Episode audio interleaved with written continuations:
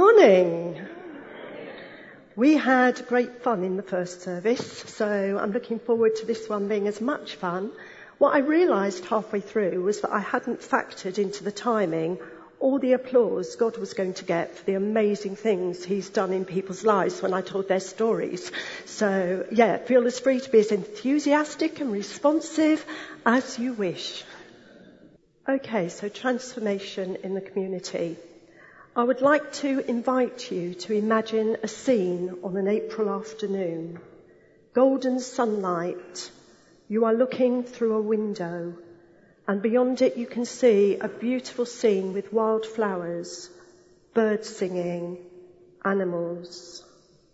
But the window you are looking for through is broken and the house you are standing in is a ruin because this is a community in Tyneham in Dorset where the MOD came in, broke the community up, destroyed people's livelihoods, and took it over for practicing for D-Day landings. To me, this is a prophetic picture of transformation because although a community was ruined, wildlife could flourish there and it became somewhere beautiful and now tells the story of those people's lives, valuing them as individuals and for the life they led. So for me, this is a prophetic picture of God coming in, transforming things that are broken. Is it okay? Is my voice alright or shall I use the hand mic? It's okay.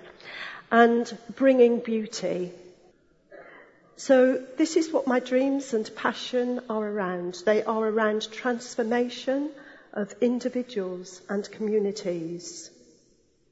What might it look like to bring the kingdom of God into the community? What has it looked like for you? What might it look like for you in the future? And I hope that there will be things that inspire you as I talk that God will speak to you, awaken dreams in you, perhaps confirm and encourage you in where you're going, perhaps open up new ideas for you. So for me, transformation in the community has very much been about working with individuals and groups that then impact their community. Now I know there are many ways of bringing transformation into the community and other projects might look quite different, but that is how it has been for me. And I'd like to recommend Dave Carter's excellent talk last week, which gives a wider context to what I'm saying today. When he was picking up on our prophetic word about feeding the nations, he was also talking about being big individuals who bring change to society. So for me, it has been specific projects, and it often has been with people who are financially poor, who are on the margins of society. But in all I say, for you, it could be encounters as you walk around, going about your daily life with people.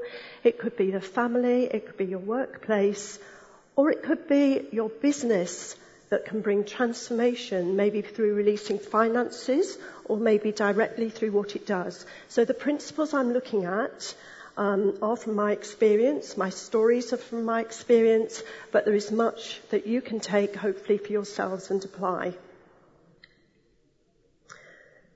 Throughout the Bible, we see that God has a heart for the poor, the disadvantaged, and people on the margins of society.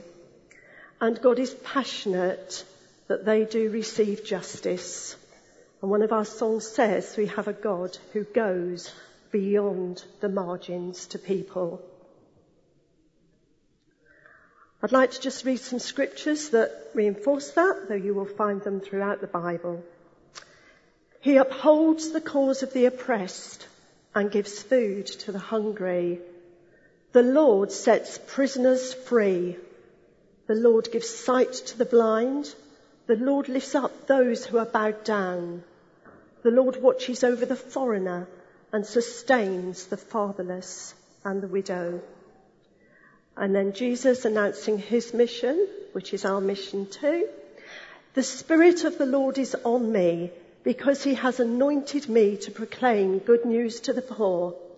He has sent me to proclaim freedom for the prisoners and recovery of sight for the blind, to set the oppressed free, to proclaim the year of the Lord's favour. And I love this last verse from Hannah's prayer in 1 Samuel. He raises the poor from the dust and lifts the needy from the ash heap. He seats them with princes and has them inherit a throne of honour. And I love the way that God takes people, He lifts them up, and He changes their identity, that they can have a royal identity and a royal purpose. So the gospel is good news for the poor.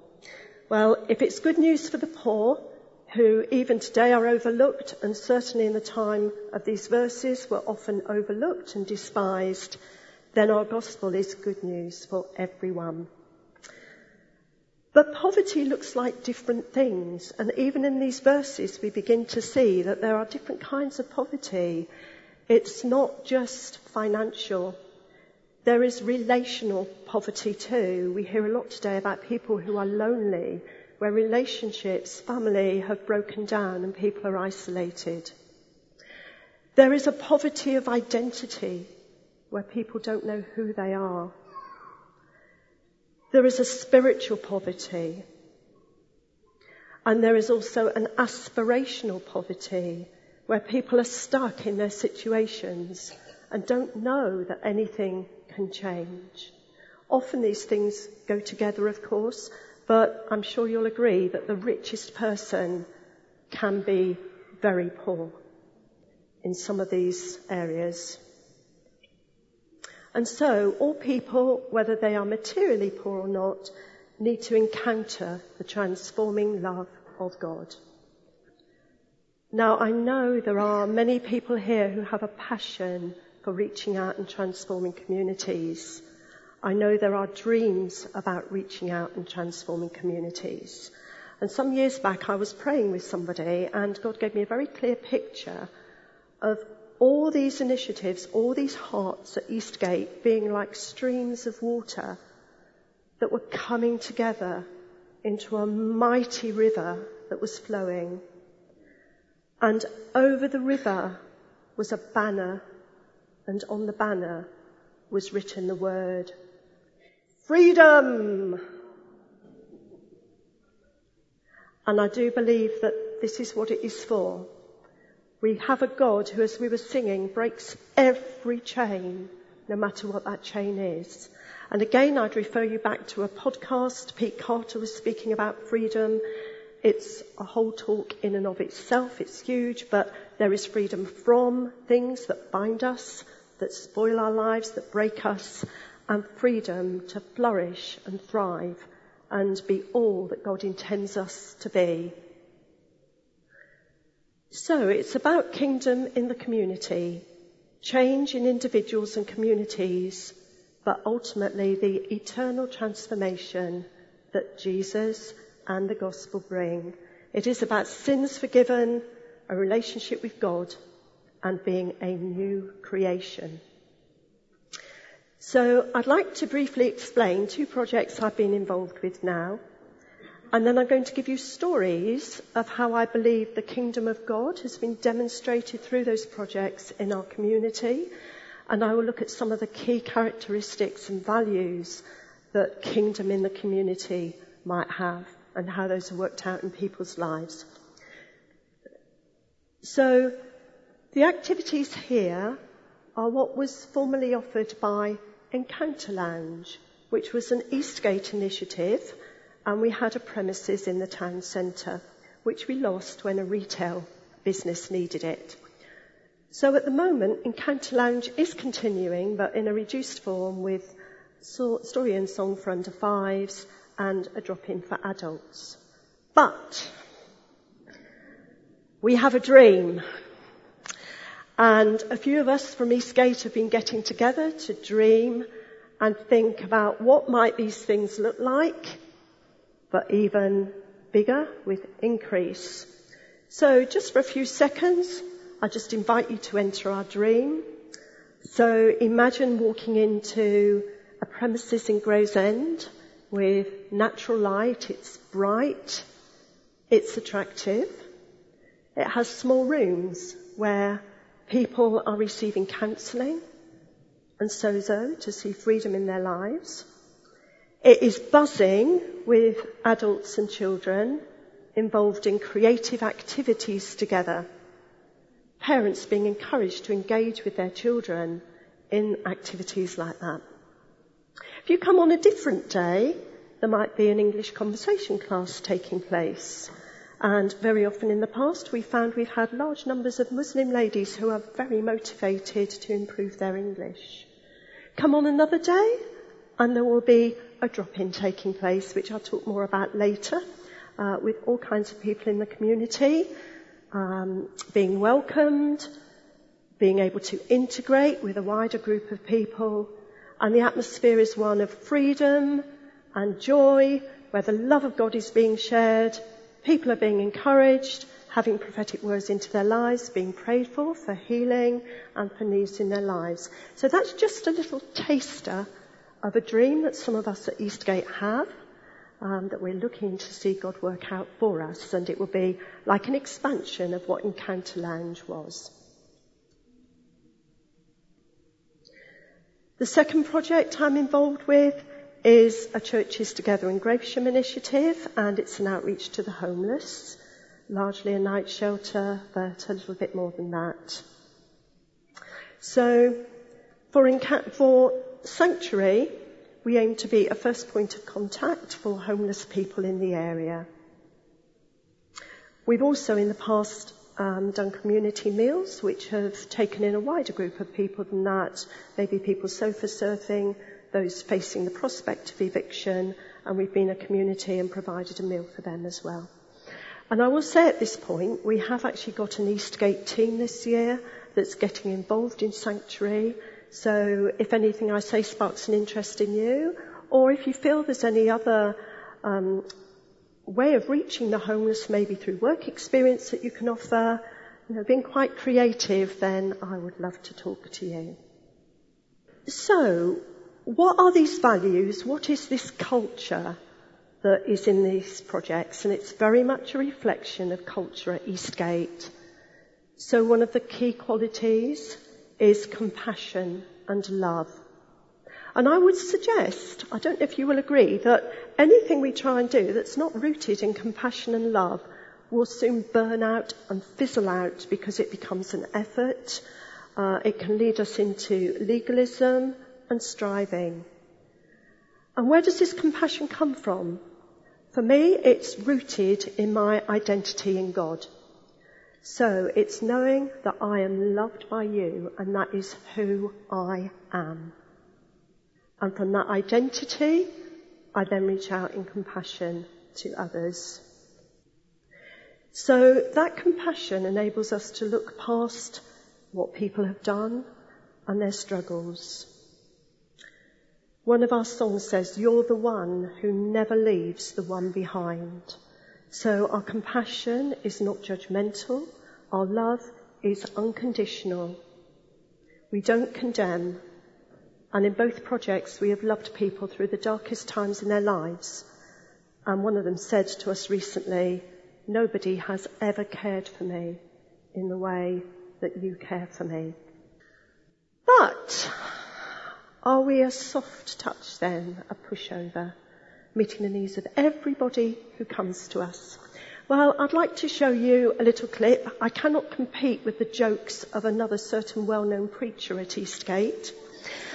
So I've had to resort to YouTube for my humour, I'm afraid. And um, I'm going to show you a clip from Rev that you might be familiar with, where you will see Mick, a very charming but rather hapless homeless person with a drug addiction and we'll look at what we maybe can learn from Mick. So I would suggest to you that compassion isn't um, being walked all over. It's not encouraging dependence in people where their situations then never change, but it is encouraging personal responsibility and facing up to the truth of their situations. For Mick, his experience, his engagement with the church hasn't led to change, has it? Because he's been allowed to just demand and he's never had to face up to the truth of his situation and take responsibility himself for changes. So this to me links in with culture of honour. It's not honouring for people to become dependent. In both projects, we seek to treat people with dignity and respect, recognizing the image of God in people. And although we're not judgmental, there are boundaries and we support people to take responsibility for their lives. So it's not a hand out, but a hand up and a place where people are empowered to make changes to their situations. It's very tempting as Christians. I think we often feel that we have to fix people. Well, one thing I've learned is that you cannot fix anybody. Ultimately, people can only fix themselves, and with the power of God, um, even more so. So we listen to people. They feel safe, valued, and understood.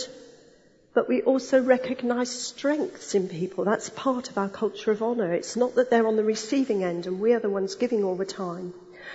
And I don't think I've ever walked into a sanctuary shift without a whole string of people waiting to come in asking me how I am. And I got a text from one person yesterday who I've had his permission to share his story or parts of it. I told him weeks ago when I was doing this, and I got a text last night saying, Good luck for your speech tomorrow and wanting me to let him, him know how I get on. So, homeless people have often been urinated on, they've had their possessions burnt, they've been attacked. Not just homeless people, but people who've been involved with lots of services. Their identity often becomes centred around their problems because that's where the focus has been. And so that becomes what defines them. And so for me, culture of honour is so important in calling out the gold in people, in constantly reinforcing the way that God sees them. So one person was homeless after losing his family and he really was at rock bottom with no confidence at all, very um, uncertain about what he could do or where he could go. But amazingly, he was working every day. And I just said to him, God has put such strength in you. And every time I saw him, I would encourage that in him. He is now housed, continuing with work. Everybody who sees him says, you look so different because he is completely transformed in his outlook and his character. Actually, I will tell you, the first service did applaud at that point. Come on. And then the second value, community and relationship. And we know for both Encounter Lounge and Sanctuary that this is something that people value most. So people will say Sanctuary has become a family for them, a safe place from which they can tackle some of the issues that they face. Encounter Lounge has created community a place of safety and friendship for people, some of whom have um, mental health issues or learning disabilities, and it's a place they can come and feel safe and start to integrate with members from the wider community. We have um, mums and children who have formed friendships at Encounter Lounge that have gone way beyond Encounter Lounge activities and lasted for years. So it's community that is spilling out into the wider community.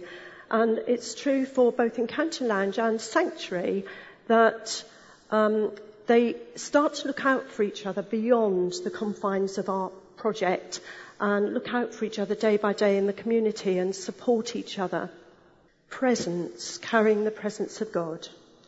I'd like you to imagine again a room of maybe 30 plus people who are mainly rough sleepers, quite a few drug users, alcohol users, whole mix of people in one room, quite a small room, for a meal.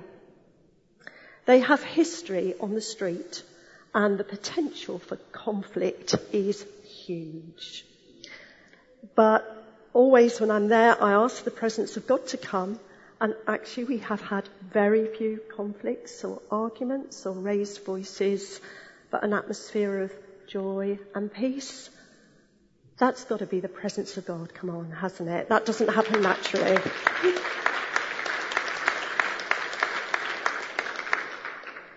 And two other quick stories. A young lady whose relationship ended. She was out on the streets.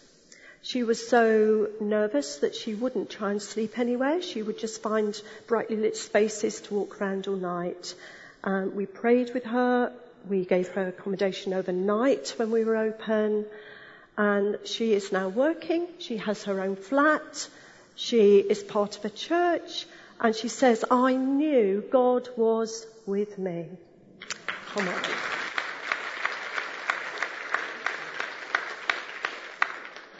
Are you liking these stories? One more about the presence of God. So, a gentleman this time who had lost everything and was talking regularly about just wanting his life to end. And I know from talking to him since that was a genuine desire, just didn't want to go on living anymore. And various people shared scripture with him, prayed with him, encouraged him.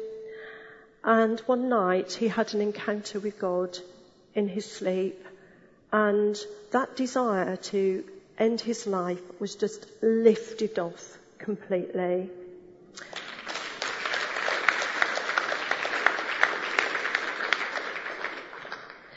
And Encounter too, we've seen people healed, We've prayed with lots of people and seen answers to prayers, sometimes about the way their children are settling into school.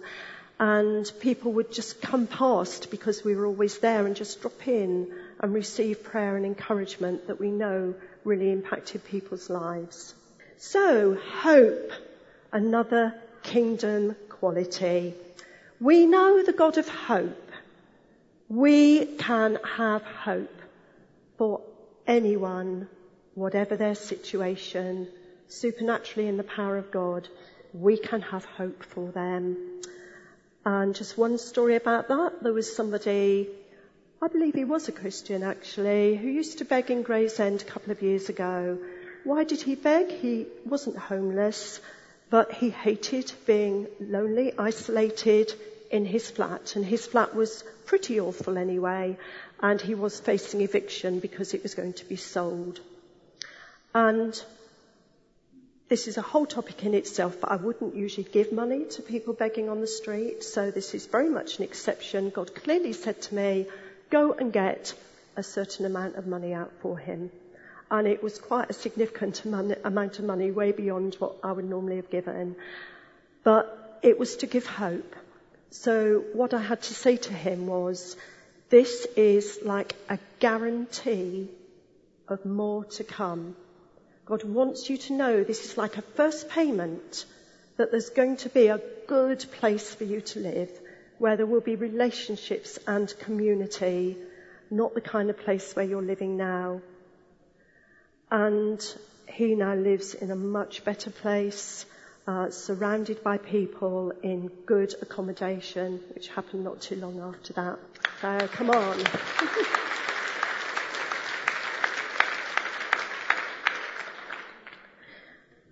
So the last quality, very closely linked, is confidence in the goodness of God. We know the goodness of God. We know He has good plans for people.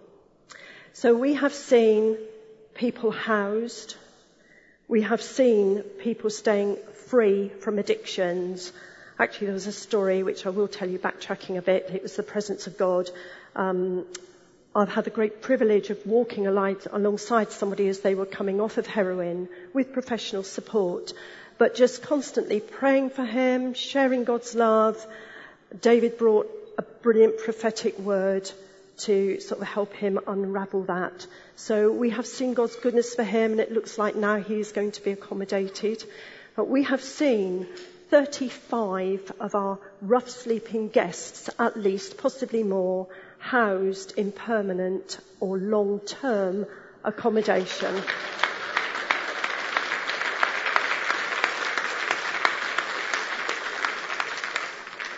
and quite a number more in temporary accommodation as well.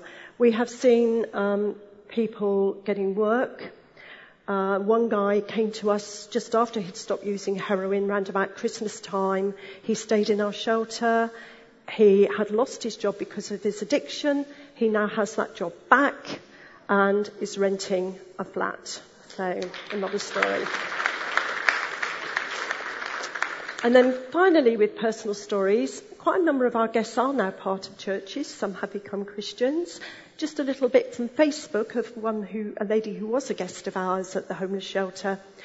I am not ashamed of this. I have taken a big step in my faith now, thanks to some great people who showed me not to be afraid in any way. God is a healer and saviour. He died for us all on that cross that day and came back to life. Even if you feel broken, just say a prayer. I just wanted to say that because I want everyone to know.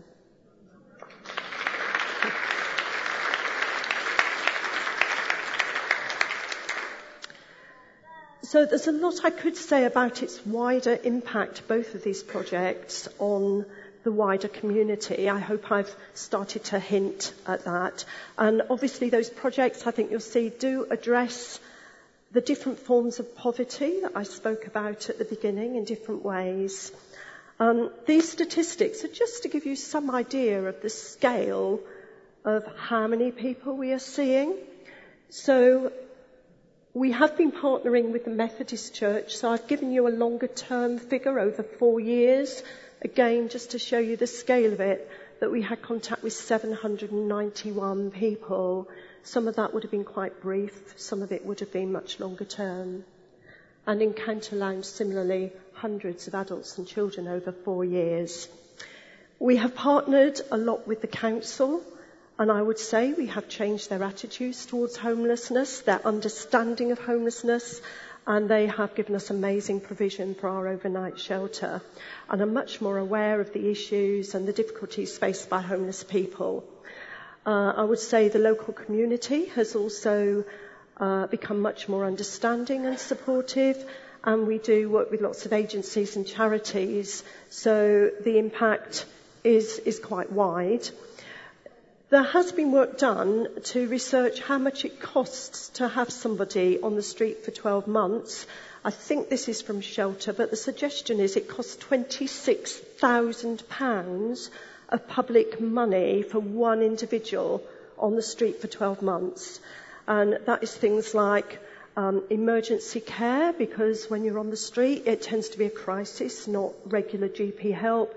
Um, other 999 services dealing with antisocial behaviour, things like that. So actually, when we get people off the street and into accommodation, that is having a wide impact.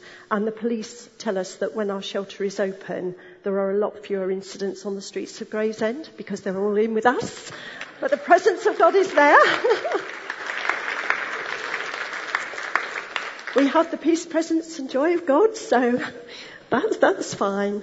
Um, and just thinking of Encounter Lounge, I've also seen some police statistics that actually I can't share, you, share them with you because they're very confidential, but it shows the impact that regular contact with Encounter Lounge was having on a particular person. And I have to say too that we pass on information from our shelter to Campaign Kent, which is campaigning for wider justice for homeless people in the county and in the country. Okay, we are nearly there and it's looking quite good. So, my personal history in a nutshell, that was me at 17. I was going to work with drug addicts. I was going to see society changed. I had a Salvation Army background. I was passionate about changing the world. And time went on and I had contact with homeless people and a few others. We came to Gravesend. The church was high profile in the town centre. So who did we attract? Homeless, drug addicts, alcoholics, and people with a whole range of quite serious issues. So what happened after a few years, especially of having people in our home, was that we were quite burnt out, quite disappointed because people hadn't changed when we hoped they would. So this was more me at that point. And I was not going to have anything to do with people who were poor or had addictions anymore. Thank you, Jesus. That part of my life had completely come to an end and I was moving on to other happier things. But God had something different in mind and an offer to just, yeah, I could come and help at the shelter turned into a passionate involvement where I feel I thrive. And I think people have told me that I'm in my element there, and I feel that's true. So why have I mentioned that? Well, I know that hope deferred makes the heart sick, and possibly there are some of you who've had dreams for your community that you feel have got lost along the way, or squashed, or have faded. And so I would just ask Holy Spirit to come and revive dreams that are lost and to just lift disappointment off of you. And for the last few minutes, I would like to just play a song from Bethel. And I would just like to invite you to engage with God yourselves and to ask Him where you are. What does change and transformation in the community look like for you? Possibly you already have dreams, so I pray that God will enlarge and inspire them. My dreams, I think I've shared most of them, but I do want to see still addicts free, county lines that bring drugs from London onto our street broken, families reunited, because so many of our homeless guests have children. Yeah, I forgot to say about one who came to us straight from prison into street homelessness, which is really common, now housed, building a relationship with his children again. Amazing. That's what I want to see. People not living on the streets, people sheltered and being free to be all that God wants them to be, to be in work, to be living fulfilled lives. What are your dreams? What is transformation like for you? Please just be with God as I play this and see what He says to you. Oh, never too old to dream. You are never too old to set another dream or to dream a new dream.